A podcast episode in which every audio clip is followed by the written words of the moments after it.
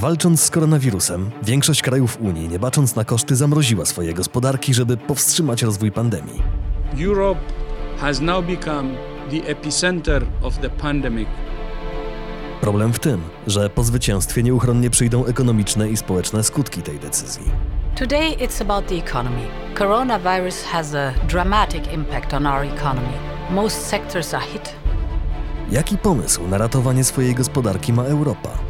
Czy kryzys okaże się szansą na spektakularną ucieczkę do przodu? I jak to się wiąże z walką z globalnym ociepleniem, którego przecież koronawirus nie unieważnił? ten timer cyka i tutaj to, że, że mamy w tej chwili na głowie koronawirusa, w żadnym, w żadnym stopniu nam y, problemów y, klimatycznych z głowy nie zdejmuje. Nie, nie dostaniemy dodatkowego czasu.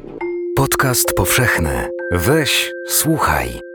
To jest podcast powszechny przy mikrofonie Michał Kuźmiński, a z Państwem i ze mną jest dzisiaj dziennikarz Tygodnika Powszechnego zajmujący się problematyką ekonomiczną Marek Rabi. Cześć Marku. Dzień dobry, cześć.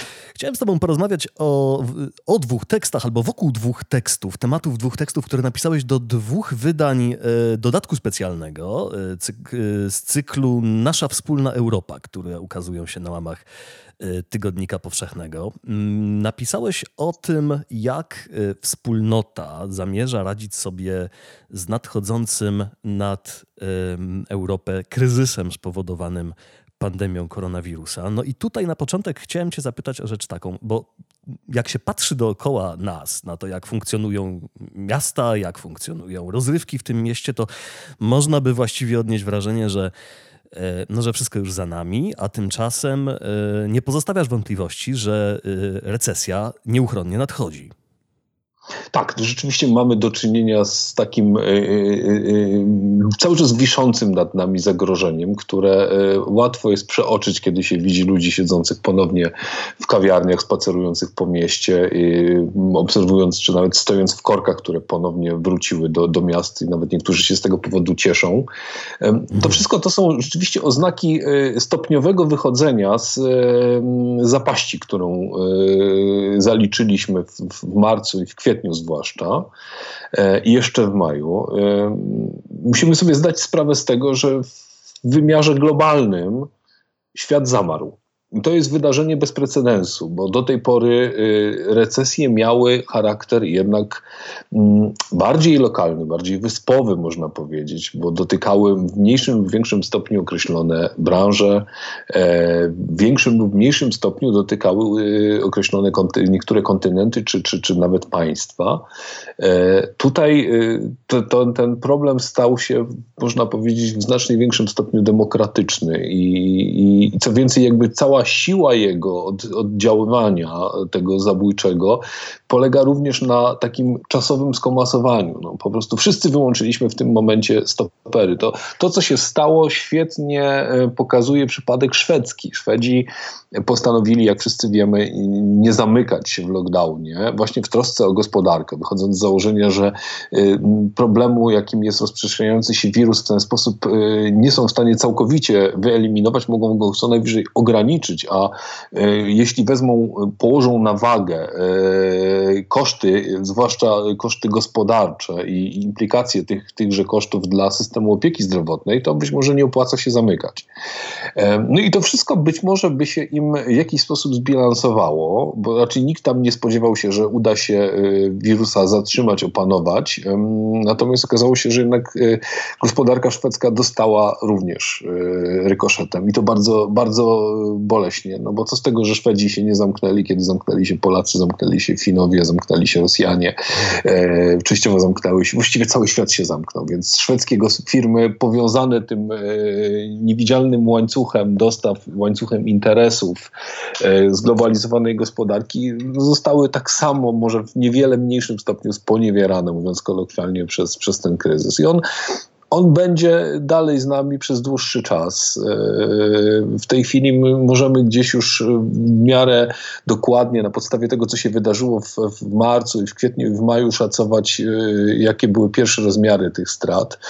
No to boli, rzeczywiście bardzo boli. Dość powiedzieć, że na przykład wpływy, e, polskie wpływy z VAT-u, czyli głównego składnika, głównego żywiciela polskiego budżetu, stopniały do tego stopnia, ja nie będę w tej chwili podawał liczb, bo one nie są najistotniejsze, że zdaniem ekonomistów, gdybyśmy y, od maja obserwowali konsumpcję w Polsce na niezmienionym poziomie rok do roku, czyli gdybyśmy porównali, że założyli, że konsumpcja w Polsce od maja do grudnia w tym roku będzie na takim samym poziomie, na jakim e, była w roku ubiegłym, bardzo dobrym, e, to i tak y, na koniec roku mielibyśmy wpływy z, y, z, z VAT-u o kilkadziesiąt chyba, jeśli dobrze pamiętam, prawie 30 miliardów złotych mniejsze niż, y, niż te, które były zaplanowane. Czyli mówiąc krótko, to, co się wydarzyło już w marcu i w kwietniu, bardzo boleśnie wszystkich uderzyło po kieszeni i w tej chwili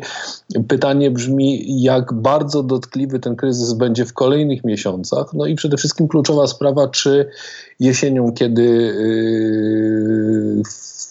powiedzmy ten pełzające zagrożenie yy, yy, wirusem nałoży się na, na taką klasyczną, klasyczny okres jesiennych zachorowań na grypę i, i spowoduje, że jedno z drugim będzie bardzo trudne do, do oddzielenia, czy my się znowu nie będziemy musieli wszyscy zamknąć. Mhm. A jeśli się zamkniemy, w nieunikniony sposób, no to jakie będą konsekwencje tego dla gospodarki? No tutaj mamy już pierwsze wyliczenia rozmaitych ekonomistów, którzy mówią, że gdyby do tego doszło, to polskie, e, polska recesja w tej chwili szacowana na poziomie około 4,3% rok do roku, czyli o tyle, o tyle byśmy spowolnili, yy, wzrosłaby do 9,5%. No mhm. to, to jest coś, czego my do tej pory nie obserwowaliśmy. Co to oznacza, powiedz, taki, taki poziom recesji?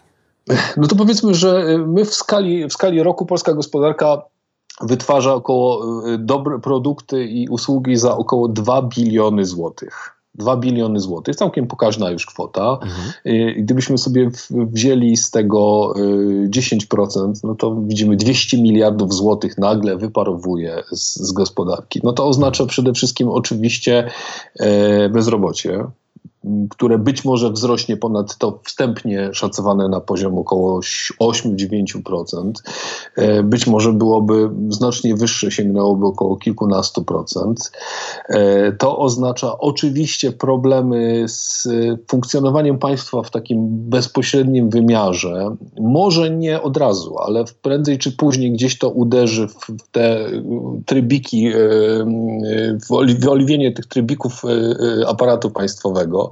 Czyli być może w wymiarze takim czysto mm, y, zauważalnym znowu mielibyśmy wyłączone oświetlenie uliczne, być może mielibyśmy y, przerwy w dostawie prądu, a być może byśmy mieli problemy innego rodzaju, czyli na przykład y, urzędy czynne po 2-3 godziny albo, albo, albo czynne przez, przez kilka dni tylko w tygodniu, bo urzędników należałoby zwolnić i, i tak dalej, i tak dalej. To mhm. oczywiście pytanie, w jaki sposób te rząd będzie próbował e, zaciskać pasa wtedy, no bo będzie musiał zaciskać pasa. E, no i to, to ta, ta sytuacja, o której ja mówię, posługując się polskim przykładem, e, musi być zmultiplikowana przez no, można powiedzieć 193 państwa, bo chyba tyle mamy w tej chwili na mapie świata I, i, nie ma państwa, które by w mniejszym lub większym stopniu nie zostało przez epidemię koronawirusa dotknięte, czy w wymiarze gospodarczym, czy w wymiarze politycznym, e, kulturowym, właściwie w każdym.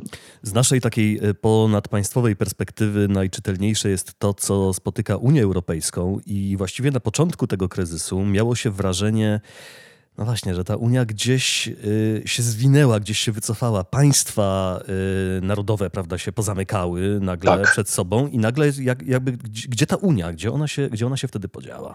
Tak, to nawet y, część obserwatorów mówiła, że to jest ten moment, w którym y, sprawdza się stara y, wróżba y, Hobbesa, który mówił, że niestety w sytuacjach skrajnych, w sytuacjach trudnych ludzie mają skłon, taką naturalną skłonność do chowania się mm, pod skrzydła y, państwa totalitarnego, może nie totalitarnego, ale władzy absolutnej, to bardziej mm. adekwatne określenie.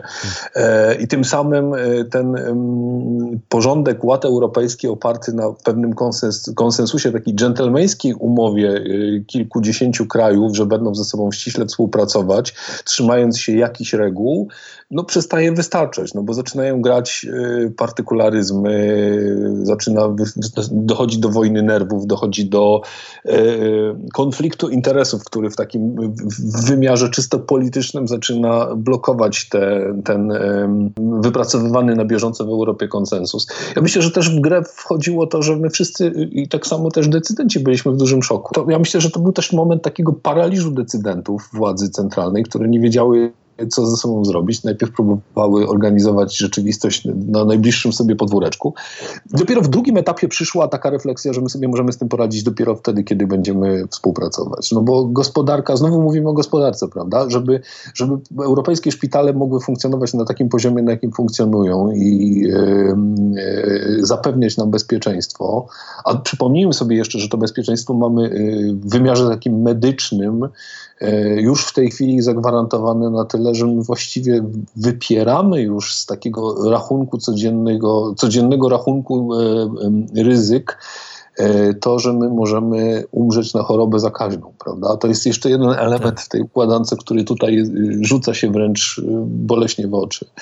E, uwierzyliśmy, że żyjemy w państwie, w, w, w, w cywilizacji tak sterylnej, tak bezpiecznej dla nas, że no może nas, prędzej nas zabije właśnie spadająca kometa albo wypadek komunikacyjny, ale nie, nie jakaś choroba, czyli coś, co przez stulecia y, było najbliższym nam zagrożeniem.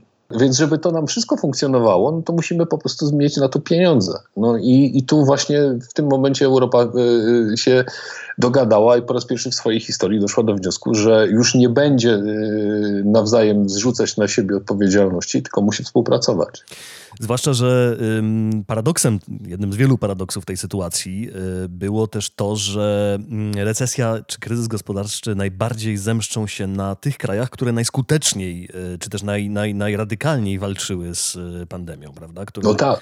Tak, tak to się rzeczywiście w tej chwili paradoksalnie składa, że no, no, Włochy, które były pierwszym ogniskiem koronawirusa w, w Europie, oczywiście początkowo krytykowane za e, taką opieszałość w sposobie E, walki z, z, z, wirusem, to specjaliści od zdrowia publicznego, z którymi zresztą rozmawialiśmy w tym dodatku o Europie, profesor Stanisława Golinowska mówiła nam, że no to, to, to było nieuniknione, bo my mamy jednak troszeczkę inny system, bardziej scentralizowany w Polsce, prawda? Mamy NFZ, który zarządza regionalnymi funduszami opieki zdrowotnej, natomiast we Włoszech to, to jest jednak kraj, który mm, jest w znacznie mniejszym stopniu federacyjny niż, niż, niż Polska czy, czy Francja i tam tam każdy region do tej pory prowadził swoją politykę zdrowotną w trochę inny sposób. Więc jak nagle sobie zdali sprawę z tego, że mają problem e, z, z koronawirusem, że muszą nawet na przykład wprowadzić lockdown, nagle okazało się, że procedury do, do umożliwiające zamknięcie państwa, czy może regionu, w każdym innym regionie wyglądają inaczej. I żeby to wszystko spiąć,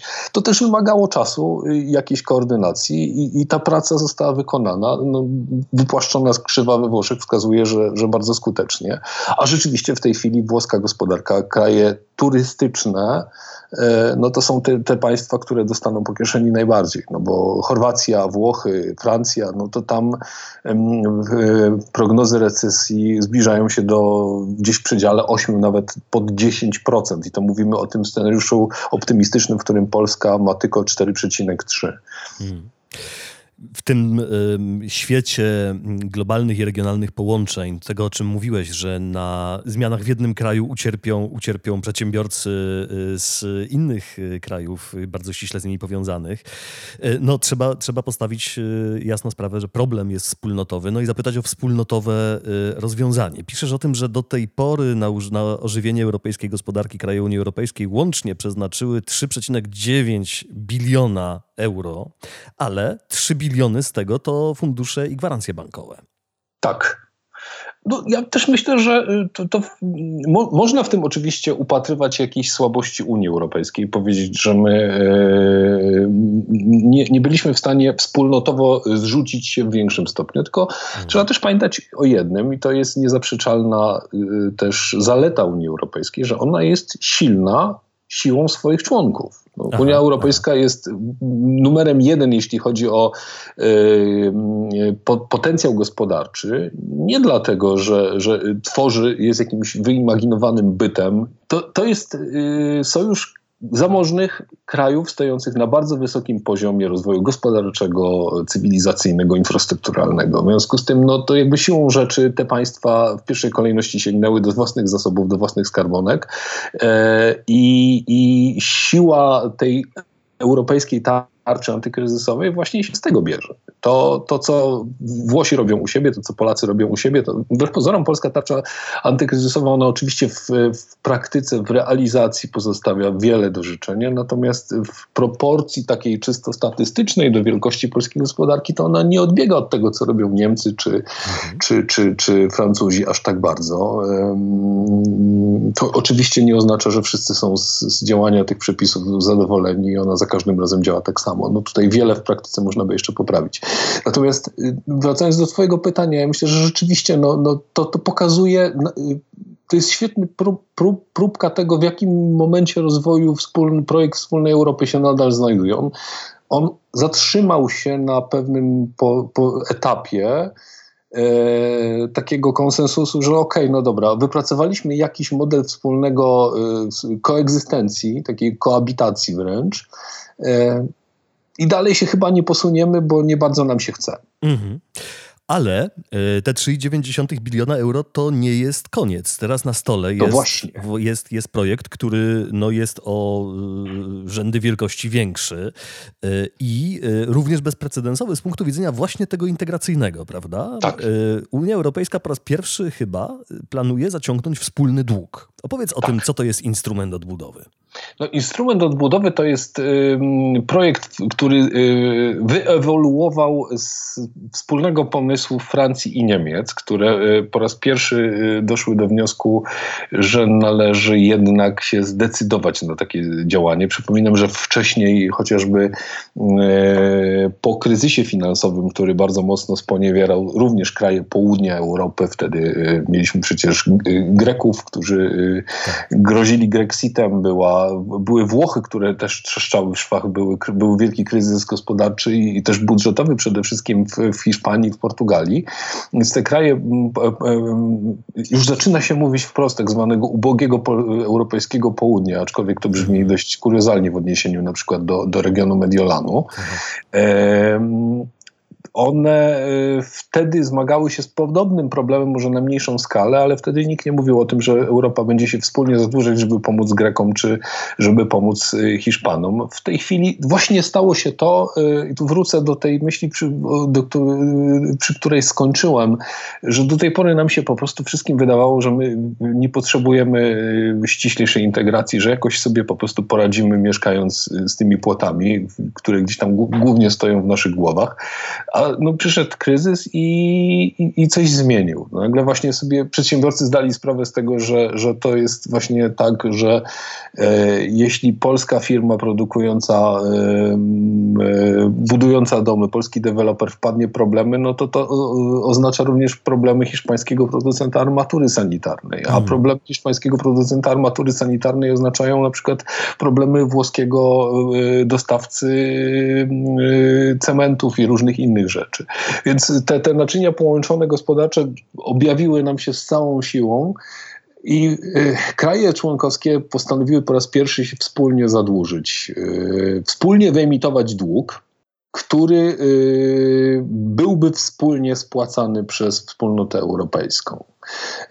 I to jest też właśnie tu moment przychodzi dość ciekawy, bo oczywiście od razu przypominają się sytuacja z przełomu XVIII-XIX wieku w Stanach Zjednoczonych, kiedy e, Stany Zjednoczone walczyły z potężnym problemem, kryzysem gospodarczym, który powstał wskutek zadłużenia się państwa poszczególnych stanów e, w wyniku wojny o, niepodległość. I wtedy właśnie e, sekretarz skarbu amerykański e, podjął decyzję, że te długi zostaną po prostu przejęte przez budżet federalny i on go będzie spłacał jakby niejako razem w imieniu wszystkich, wszystkich stanów. Być może to jest właśnie ten sam moment, w którym znajduje się Europa, w którym wspólne, wspólne zagrożenie spowodowało konieczność wypracowania wspólnego narzędzia finansowego, yy, wspólnego zadłużenia się na ten cel. i potem wspólnej spłaty. No teraz jest pytanie, i to jest bardzo istotna sprawa, w jaki sposób te pieniądze będą spłacane w jaki sposób zbalansować proporcje udziału długów dla poszczególnych krajów, żeby na przykład niektóre państwa nie zostały w wyniku tych operacji płatnikami netto, mhm. albo jeszcze w większym stopniu płatnikami netto. Mhm. Powiedzmy jeszcze o jakiej skali funduszy mówimy. No, w tej chwili, bo to jest oczywiście projekt, który cały czas y, nie został y, przyjęty ostatecznie przez, y, nie przemielony do końca przez te brukselskie młyny. Mówimy o kwotach rzędu 750 miliardów euro, które miałyby trafić na, bezpośrednio na, do europejskiej gospodarki, pomóc europejskiej gospodarce wstać z kolan. Czyli już nawiązując jeszcze do, do, wcześniejszej kwestii, nie do systemu bankowego, tylko bezpośrednio do e, podmiotów gospodarczych, tak? Znaczy no, przez, tak, no, przez, przez, przez banki, bo mm, umówmy hmm. się, że to wyglądałoby w ten sposób, że no, nie ma innej możliwości wtłoczenia pieniędzy do gospodarki jak przez banki. No, to jest niestety cały czas wąskie gardło e, systemów finansowych we wszystkich państwach, że to banki są tym, tym łącznikiem, tą ostatnią milą i one oczywiście tutaj muszą podlegać bardzo restrykcyjnym regulacjom, żeby nie doszło do powtórki sytuacji z 2008 roku ze Stanów Zjednoczonych, kiedy Ameryka wpompowała gigantyczne pieniądze w ratowanie systemu finansowego, ale też gospodarki, a banki doszły do wniosku, że bardziej im się opłaca te pieniądze przemielić na rynkach finansowych niż udzielać kredytów. Więc tu rzeczywiście y, sposób, w jaki to będzie wykonane, będzie wymagało bardzo wnikliwej y, uwagi ze strony państw członkowskich, no ale inny sposób tego nie zrobimy. Mhm. Cel jest jeden, żeby, żeby gospodarka y, wyszła z zapaści, żeby, żeby mogła znowu zacząć y, się kręcić w odpowiedni sposób. Y, przy czym tam y, w grę wchodzi jeszcze sposób konstrukcji tego, tego mechanizmu, bo jego większą część ma stanowić, mają stanowić takie umarzalne pożyczki dla państw członkowskich. Czyli to będą pieniądze, które po prostu, których nie trzeba będzie spłacać, więc, więc jest to jeszcze dodatkowa korzyść. Podcast powszechny. Weź, słuchaj.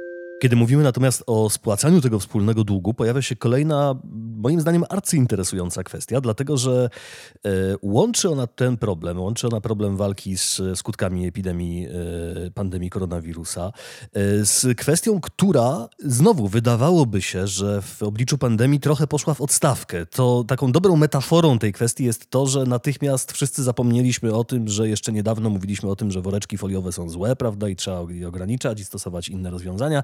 Kiedy zaczęła się pandemia, wszyscy rzuciliśmy się z powrotem ze względów higienicznych na woreczki foliowe. Mam na myśli coś, co nazywa się Zielonym Ładem. Mam na myśli y, kwestie polityki względem zmian klimatycznych, y, emisji dwutlenku węgla i tak dalej. Otóż okazuje się, że e, projekt instrumentu odbudowy y, bardzo ściśle się z kwestią Zielonego Ładu i wspólnotowej polityki klimatycznej wiąże.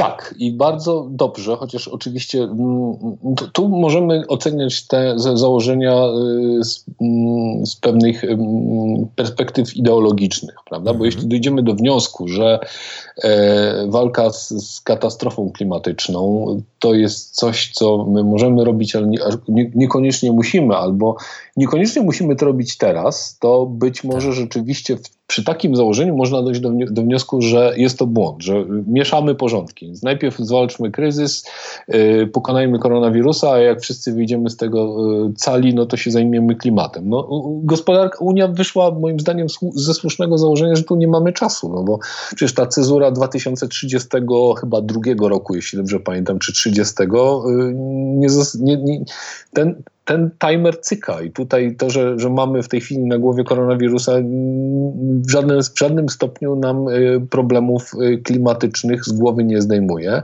i nie, nie dostaniemy dodatkowego czasu.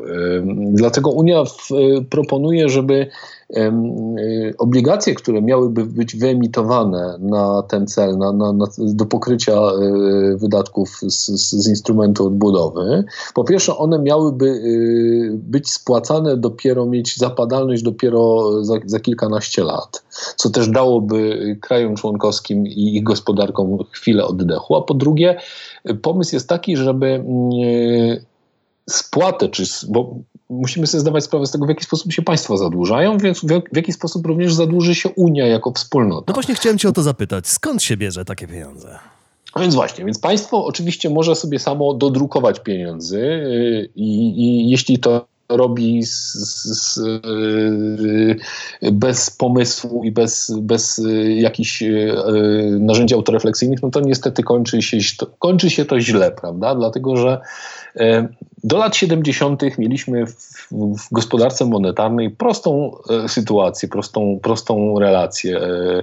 E, państwa miały jakieś zasoby złota zgromadzone w swoich, w swoich skarbcach i wartość pieniądza wyemitowanego przez dane państwo miała plus minus odpowiadać wartości e, tego parytetu kruszcowego, czyli wartości tego złota, które miało stanowić zabezpieczenie dla polityki monetarnej. No i w latach 70. Stany Zjednoczone doszły do wniosku, że to jest pewien mechanizm, który ich ogranicza, e, który je ogranicza gospodarczo, bo mają potężną gospodarkę silną, tak silną, że żadne żaden Fort Knox nie jest w stanie zgromadzić tam tyle złota, żeby, żeby ten parytet zapewnić. W związku z tym po prostu jednostronnie zerwały z tym parytetem. Mm, ówczesny sekretarz e, skarbu odpowiedział e, swoim francuskim kolegom, że to jest nasza waluta, ale to jest wasz problem. Hmm. I to jest jedno z takich słynnych e, dyplomatycznych odpowiedzi pod tytułem walcie się. I od tego momentu świat przeszedł w nie mając chyba wyjścia też za bardzo od, od takiego właśnie modelu kruszcowego do tak zwanego pieniądza kredencjonalnego. Czyli mówiąc krótko, waluta warta jest tyle, ile warte jest zaufanie ludzi, którzy się nią posługują do emitenta. Czyli mhm. jak emitent, mówiąc kolokwialnie, przegnie i yy, straci zaufanie swoich, swoich klientów, no to to kończy się dla niego fatalnie. I teraz właśnie wracamy do, do Unii Europejskiej, też wracamy do Polski. No skąd my mamy wziąć te pieniądze też jako kraj i jako Unia? Więc my będziemy się zadłużać i zadłużamy się emitując obligacje. Czyli mówimy, proszę bardzo, my w tej chwili sprzedamy wam papiery bankom, yy, innym instytucjom, nawet osobom fizycznym, jeśli ktoś jest zainteresowany i ma na, na tyle dużo pieniędzy. I y, zobowiązujemy się, że za jakiś czas, 5-10 lat, niektóre państwa już nawet emitują obligacje na 100 lat, y, odkupimy od Was te, te, te zobowiązania, płacąc Wam, y, oddając Wam tyle, ile nam w tej chwili daliście za te pieniądze, za te obligacje, plus jakiś tam procent. Prawda? I to jest tak, tak zwana rentowność obligacji. Mhm. Czyli jeśli, jeśli w tej chwili rentowność polskich obligacji wynosi, jeśli dobrze pamiętam, 1,78 e, tych, tych pięciolatek, to oznacza, że po prostu jeśli w tej chwili rząd sprzedaje papier za milion złotych, no to za 5 lat będzie musiał e, do tego dodać 1,78. Jako rasowy humanista nie będę się teraz wygłupiał i przeliczał, ile to jest, bo prawdopodobnie pomylę się o rząd wielkości. Państwo sobie przeliczą. Otóż to, bardzo przepraszamy. E, więc, więc to samo zrobi Unia Europejska, ale te pieniądze, ten, ten, ten dodatek e, trudny dla humanistów, prędzej czy później będzie musiała e, również dołożyć do tych pieniędzy, które będzie musiała zwrócić. No więc pomysł zakłada, żeby narzędziem finansującym ten, ten instrument odbudowy były właśnie instrumenty stabilizujące, e, konstytuujące europejską politykę klimatyczną. Aha. Czyli na przykład opłaty za emisję dwutlenku węgla, opłaty innego rodzaju, podatek cyfrowy nałożony na duże, dużych graczy cyfrowych, czyli to tu jest też troszeczkę taki pstryczek w stronę amerykańskich potentatów internetowych. No, według wyliczeń ekonomistów Bloomberga to by wystarczyło z naddatkiem, gdyby mhm. rzeczywiście się udało wprowadzić. Tylko jeszcze, teraz od razu... jeszcze podatek węglowy, prawda? Tak, tak. No mhm. No właśnie, to jest, przepraszam, bardzo ważna sprawa, bo to bezpośrednio nas sprowadza do, e, do, do Polski. I tu właśnie mhm. pojawia się problem, żebyśmy się wszyscy na to, na to zgodzili, to się musimy e, w unijny sposób właśnie, czyli poprzez aklamację dogadać, że, że gdzieś wypracowujemy jakiś kompromis. Mamy wśród krajów, które, wśród 27 członków Unii Europejskiej mamy zwolenników tego rozwiązania, czyli to jest Francja i Niemcy. Mamy zdeklarowanych przeciwników, ale przeciwników tego, żeby jakiekolwiek pieniądze umarzać, czyli żeby to potraktować raczej jako pożyczkę. To są tak, tak, tak zwany klub oszczędnych, czyli to są kraje skandynawskie, to jest e, tradycyjnie Austria, e, czyli takie państwa, które są w dobrej kondycji finansowej, nie miały jakichś większych e, problemów do tej pory i one raczej właśnie do tej pory odgrywały rolę takich hamulcowych, jeśli chodzi o, o różne pomysły dotyczące polityki fiskalnej Unii. No i teraz jest oczywiście wielkie pytanie o to, co zrobią nowe kraje członkowskie, które przyzwyczaiły się do tego, że były beneficjentami beneficjentami wszystkich programów pomocowych, solidarnościowych w Unii, na czele z Polską, która zgarniała z tego zawsze tradycyjnie największą pulę. I tu lądujemy niestety w polskim piekiełku, bo mamy z jednej strony globalny kryzys ekonomiczny wywołany przez globalną pandemię, z drugiej strony mamy globalne wyzwanie klimatyczne, a z trzeciej strony, jeśli mogę tak powiedzieć, mamy polskich polityków, którzy twierdzą, że skoro w, w ubiegłą sobotę przemazli do, do, do, do kości siedząc na swojej werandzie, w związku z tym nie ma czegoś takiego jak katastrofa klimatyczna, dziękujemy. No i mamy oczywiście jeszcze wypadkową bieżących gier politycznych yy, i to, że polski rząd nadal twierdzi, że bez węgla ani rusz. No właśnie, bo y, w kwietniu Związek Zawodowy Solidarność apelował do Komisji Europejskiej o to, żeby w ogóle opłaty za emisję dwutlenku węgla zawiesić, tłumacząc, że to by przeciwdziałało nadchodzącej recesji. Tak samo zresztą w takie samo stanowisko wyraziło Ministerstwo Aktywów Państwowych, prawda? Tak. No i no, mamy potworny problem. To zacząłeś mówić o, o woreczkach y, i to rzeczywiście jest bardzo trafna obserwacja, bo y, Franz Timmermans, z którym rozmawiał Tomek Bielecki w w, jednym z poprzednich wydań e, tygodnika przyznaje wprost, że kiedy zaczęła się pandemia, no to w Brukseli e, ustawił się długi wianuszek lobbystów branży plastikowej, która zaczęła krzyczeć, że no chwileczkę, no musimy, dać dajcie spokój z tym klimatem, mamy teraz ważniejsze problemy na głowie. Więc ta lista y, różnych suplikantów twierdzących, że mamy ważniejsze w tej chwili problemy na głowie niż klimat jest bardzo długa i oczywiście każdy chce tutaj, każda żaba chce podstawić tutaj swoją łapę i podkuć się, y, pokazując, że, że, że bieżąca sytuacja wyklucza ryzyko klimatyczne. No niestety, jeśli pokonamy y, nawet wirusa i damy sobie spokój z zagrożeniami klimatycznymi, no to istnieje daleko posunięte ryzyko, że za kilkadziesiąt lat nie będziemy mieć już żadnych problemów związanych z, z, z koronawirusami i innymi zagrożeniami, zagrożeniami epidemicznymi, bo głównym problemem będzie, y, będą potężne y, zmiany klimatyczne. No, z tym po prostu trzeba sobie przełożyć priorytety i je jakoś przeskalować. Jakkolwiek nazwa Solidarność w kontekście takiego postulatu brzmi dość dwuznacznie, no to jednak można tak. sobie powiedzieć, że mm, no, jest się o co obawiać, bo jeżeli rzeczywiście mamy tutaj, y, mamy gospodarkę taką, jaką mamy, opartą na węglu, mamy wizję y, rosnących opłat za, za emisję dwutlenku węgla i tej polityki, która ma nas, może nas drogo kosztować, prawda, zupełnie realnie, no to rzeczywiście pojawia się to ryzyko, że Polska stanie się płatnikiem netto do, do, tak. do, do, do, Unii Europejskiej, ale y, znowuż w obrębie tego instrumentu odbudowy znajduje się coś takiego jak fundusz transformacji, prawda? Otóż to, no, myślę, że y, to zresztą Franz Timmermans mówi to wprost, nie mówiąc wprost w tym wywiadzie, że y, Bruksela sobie świetnie zdaje sprawę z tego, że politycy polscy, kimkolwiek y, z jakiejkolwiek partii by się nie wywodzili w przyszłości, będą w mniejszym lub większym stopniu nawet nie tyle zakładnikami bieżącej sytuacji, ile po prostu będą musieli rozwiązywać bardzo poważne, palące problemy polskiej gospodarki, polskiej transformacji energetycznej przede wszystkim. Pamiętajmy, proszę Państwa, że no, no, głównym trucicielem w Polsce jest właśnie energetyka i górnictwo. To, co można w dużym uproszczeniu przyjąć, że mniej więcej około 60-70% emisji CO2 to jest właśnie energetyka i górnictwo w Polsce. E, cała reszta to jest tak naprawdę kwiatek do kożucha, więc tutaj jest całe, powinien pójść cała, cała siła, cała uwaga powinna być poświęcona, żeby tutaj coś zmienić, żebyśmy zrealizowali te plany, postulaty Zielonego Ładu, o których mówi Unia Europejska. To jest bardzo ambitny plan, żeby do 2050 roku gospodarka wszystkich krajów Unii Europejskiej stała się zeroemisyjna, to znaczy, żeby emitowała tyle CO2 albo w ogóle ogóle, no, znaczy nie da się nie, nie emitować CO2, ale podejrzewam, żeby ta emisja CO2 spadła do poziomu, który będzie możliwy do zaabsorbowania przez środowisko naturalne, czyli żebyśmy byli właśnie neutralni.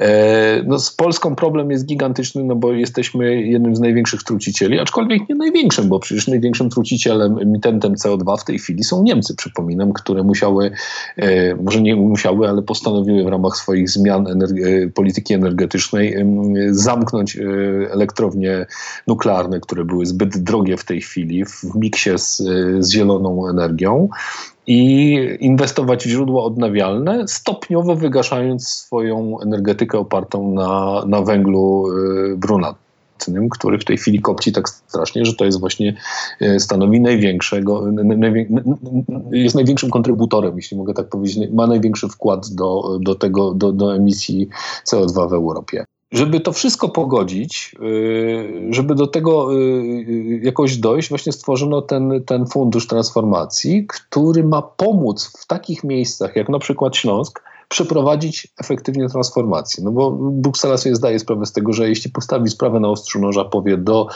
któregoś tam roku macie tę emisję zmniejszyć do zera, bo jak nie, no to co? No to nie osiągnie nic tak naprawdę. No, sensem polityki, również polityki energetycznej jest y, wypracowywanie jakichś konsensusów, pomiędzy ideami a, a praktyką, tak żeby, żeby te, dwa, dwa bieguny się gdzieś możliwie do siebie zbliżyły i żeby osiągnąć jakieś, jakieś porozumienie. Do Polski znowu ma trafić tutaj z tego funduszu yy, Solidarności, będziemy jego głównym beneficjentem, co daje nadzieję, że być może uda się rzeczywiście mm, ten projekt pchnąć do przodu. Podcast powszechny. Weź, słuchaj. Marku, a jak sądzisz? Chcę cię zapytać o, o, taką rzecz, która gdzieś tu się nasuwa. Czy europejska gospodarka, narzucając sobie jednak takie bardzo ambitne ym, karby prawda, na siebie, y, mhm. zeroemisyjność do, do, do 2050 y, roku, y, no co, jest, co jest kosztownym posunięciem, nie naraża się na to, że przegra z takimi globalnymi graczami, z takimi globalnymi trucicielami, jak nie wiem, jak Chiny, no a z drugiej strony jak Stany Zjednoczone na przykład, prawda? Tak. Gdzie ta gospodarka będzie tańsza. Tak, to jest jeden z kluczowych argumentów y, przeciwko jakimkolwiek transformacjom energetycznym podnoszony od wielu lat. Co z tego, że my w Polsce będziemy ograniczać emisję, zamkniemy elektrownię w Bełchatowie, skoro Chińczycy nie zamkną żadnych ze swoich elektrowni? Y, I co z tego, że y, Chińczycy na przykład mówią, że ok, w porządku, my mm, podtrzymujemy swoje deklaracje mm, złożone w porozumieniu paryskim dotyczącym właśnie zmniejszenia emisji, kiedy ta deklaracja jest opatrzona takim małym przypisem w momencie, kiedy już dokończymy budowę wszystkich swoich elektrowni mhm. węglowych, których mamy tam od groma, chociaż oczywiście e, Chińczycy głównie w tej chwili inwestują w atom jeszcze, ale też gigantyczne pieniądze przeznaczają w źródła odnawialne, więc Europa stawia na... Ja, ja, to czytam w ten sposób, że Europa podejmuje bardzo ryzykowny zakład. To jest w pewnym sensie wręcz e, hazard, ale w wymiarze czysto, yy, czysto ekonomicznym, ponieważ punktem wyjścia jest przekonanie, że my sobie wszystko naprawdę wnikliwie policzyliśmy i to nie jest tak, że prawdopodobieństwo katastrofy klimatycznej, ja upieram się przy stosowaniu określenia katastrofa klimatyczna, bo efekt cieplarniany, ocieplenie klimatu, to wszystko niestety nas prowadzi w stronę wyobrażeń o parasolkach, o Pinot Noirze, który będzie dojrzewał wreszcie bez problemów w Suwałkach.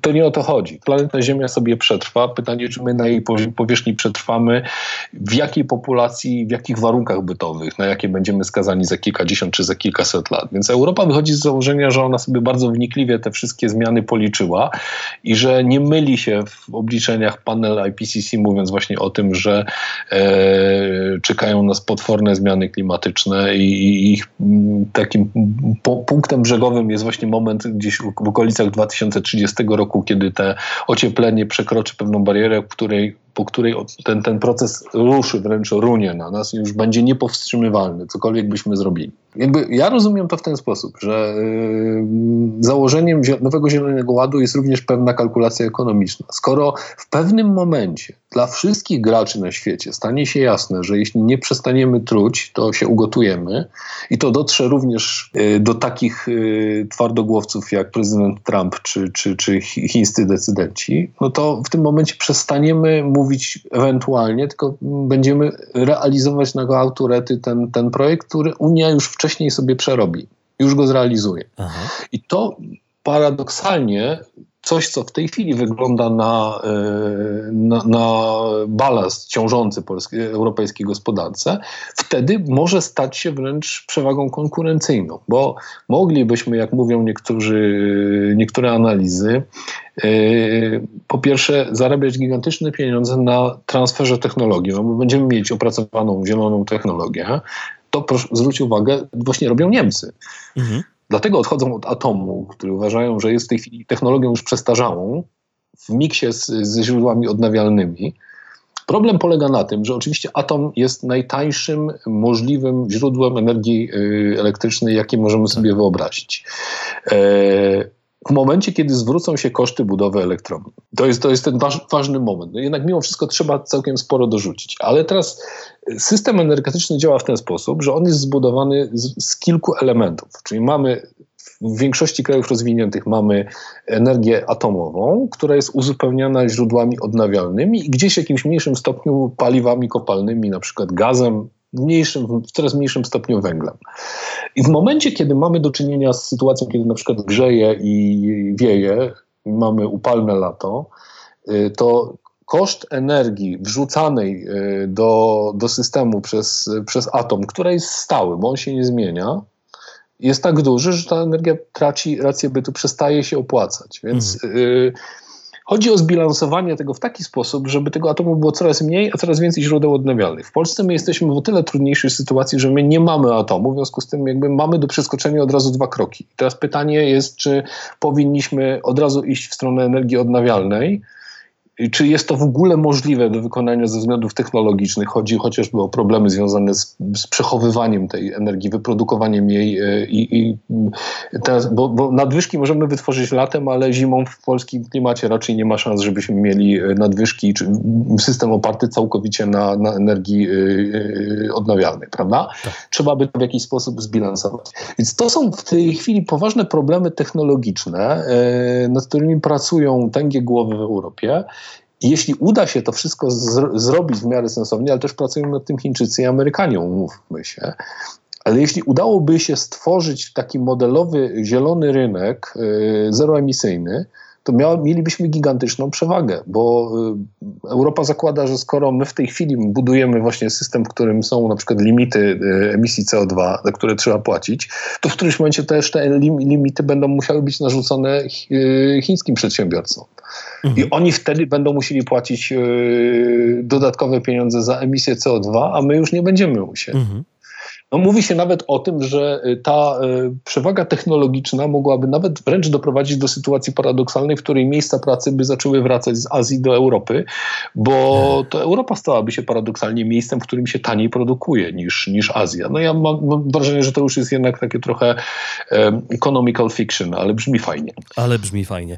Jest w tym wszystkim jeszcze jeden rodzaj rachunku zysków i strat, otóż mianowicie ten, y, który pozostaje na koniec końców tematem bardzo bieżącym, czyli kwestia naszego zdrowia zdrowia. Cóż z tego, że dzisiaj zmierzymy się skutecznie z e, koronawirusem e, SARS-CoV-2, jeżeli e, zabijać nas będzie i o rozmaite choroby przyprawiać stan środowiska, w którym żyjemy, prawda? Tak, a to też są tak. koszty. A to też są koszty. Oczywiście i one są, one są policzone. To jest, ekonomiści to policzyli. To idzie w setki miliardów euro.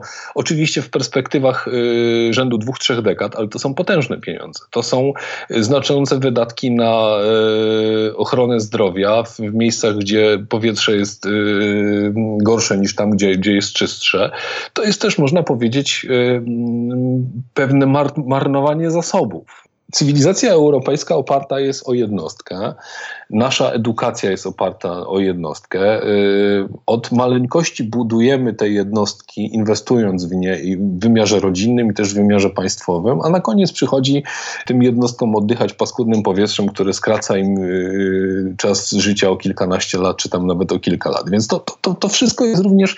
Ja oczywiście nie jestem wielkim zwolennikiem przeliczania ludzkiego życia na, na, na, pieniądze, no bo w którymś momencie można też ten rachunek odwrócić i powiedzieć, że dochodzimy do pewnego pułapu, w którym inwestowanie w ludzkie życie przestaje się opłacać. Tak ale mimo wszystko warto to też w ten sposób traktować i warto też y, spojrzeć na y, problem zanieczyszczenia środowiska w taki sposób, w jaki coraz częściej patrzą nie tylko działacze y, zieloni w Europie, ale też mam wrażenie instytucje europejskie, bo zwróć uwagę, że coraz częściej w, orzecz w orzeczeniach Europejskiego Trybunału Sprawiedliwości przewija się taki wątek, który można by powiedzieć za takim, taką pełzającą próbą uznania e, prawa człowieka do oddychania w czystym powietrzu. Prawa Oczywiście człowieka. my nie mamy, Mhm. tak, tak, my nie mamy w Deklaracji Praw Człowieka i Obywatela e, mowy o tym, że, że e, e, mamy prawo do oddychania czystym powietrzem, ale pewnie dlatego, że wtedy,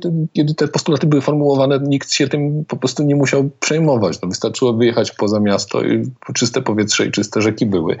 E, To się powoli kończy i coraz więcej jest orzeczeń typu obywatel kontra państwo na poziomie europejskim, w którym e, Trybunał mówi, jeśli oddychasz zanieczyszczonym powietrzem, jeśli jesteś przez państwo skazany e, na życie w warunkach, które mm, nie gwarantują ci komfortu i bezpieczeństwa, to to jest wina państwa, bo państwo jest zobowiązane ci coś takiego zapewnić. I to jest też bardzo ważny element w tej całej układance, bo Europa ma jednak mimo wszystko wielkie, ja, ja jestem może przesadnym optymistą, ale uważam, że Europa ma e, wciąż bardzo wielki wpływ na kształtowanie pewnych wizji. Teraz jest pytanie, czy, czy Europie się po prostu uda ten zielony, zie- zielony model e, namówić no, resztę świata. No oczywiście reszta świata się według tych założeń będzie musiała prędzej czy później zdecydować na, na to, żeby, mm, y, żeby przejść na ten, na, na, na, na zielone, ale też być może właśnie uda się to metodami takimi, powiedziałbym, bardziej, bardziej wyrafinowanymi. Być może po prostu właśnie y, styl życia oparty bardziej o, tradycję, o przyrodę, o, o naturę, też w którymś momencie zacznie y, mm, przemawiać do ludzi, którzy do, w tej chwili na to nie zwracają uwagi. Czyli taki miks idei, wartości i twardej gospodarki jako sposób Tak. na ucieczkę do przodu. No ale to jest też trochę w pewnym sensie symbol Europy, prawda? Czyli y, twarda gospodarka, twarde, y, mocna gospodarka, mocny pieniądz, ale też wartości. Więcej o y, tych dylematach, więcej o diagnozach i receptach y, na e, integrację europejską i w, wokół integracji europejskiej w cyklu dodatków Nasza Wspólna Europa, które są bezpłatnie dostępne na stronie internetowej tygodnikpowszechny.pl. A dzisiaj gościem podcastu powszechnego był Marek Rabi. Bardzo Ci dziękuję Dziękuję bardzo. podcastu powszechnego, który też jest y, y, do, dotknięty w pewien sposób y, pandemią, ponieważ nie rozmawiamy ze studia przy Wiśnej 12, tylko zdalnie e, przez Skype'a. Ja ze swojej kuchni, a ty Marku? Też właściwie z kuchni, bo z, z, ze stołu obok kuchni. I piękny, piękny dowód na to, jak kuchnia łączy ludzi. Bardzo ci dziękuję. Tak jest. Dziękuję bardzo. Dziękuję Państwu. Wszystkiego dobrego. Weź, słuchaj, czyli podcast powszechny. Jeśli słuchają nas Państwo w Spotify albo w Apple Podcast, zasubskrybujcie nasz kanał. Jesteśmy też w Google Podcast i w aplikacji Lekton oraz na www.tygodnikpowszechny.pl/podcast. Dodatki specjalne z cyklu Nasza Wspólna Europa znajdą Państwo na stronie www.tygodnikpowszechny.pl/tp-myślnik dodatki. Odcinek powstał we współpracy z przedstawicielstwem Komisji Europejskiej w Polsce. Muzyka Rafael Krux, Ending Hours, Film Music.io.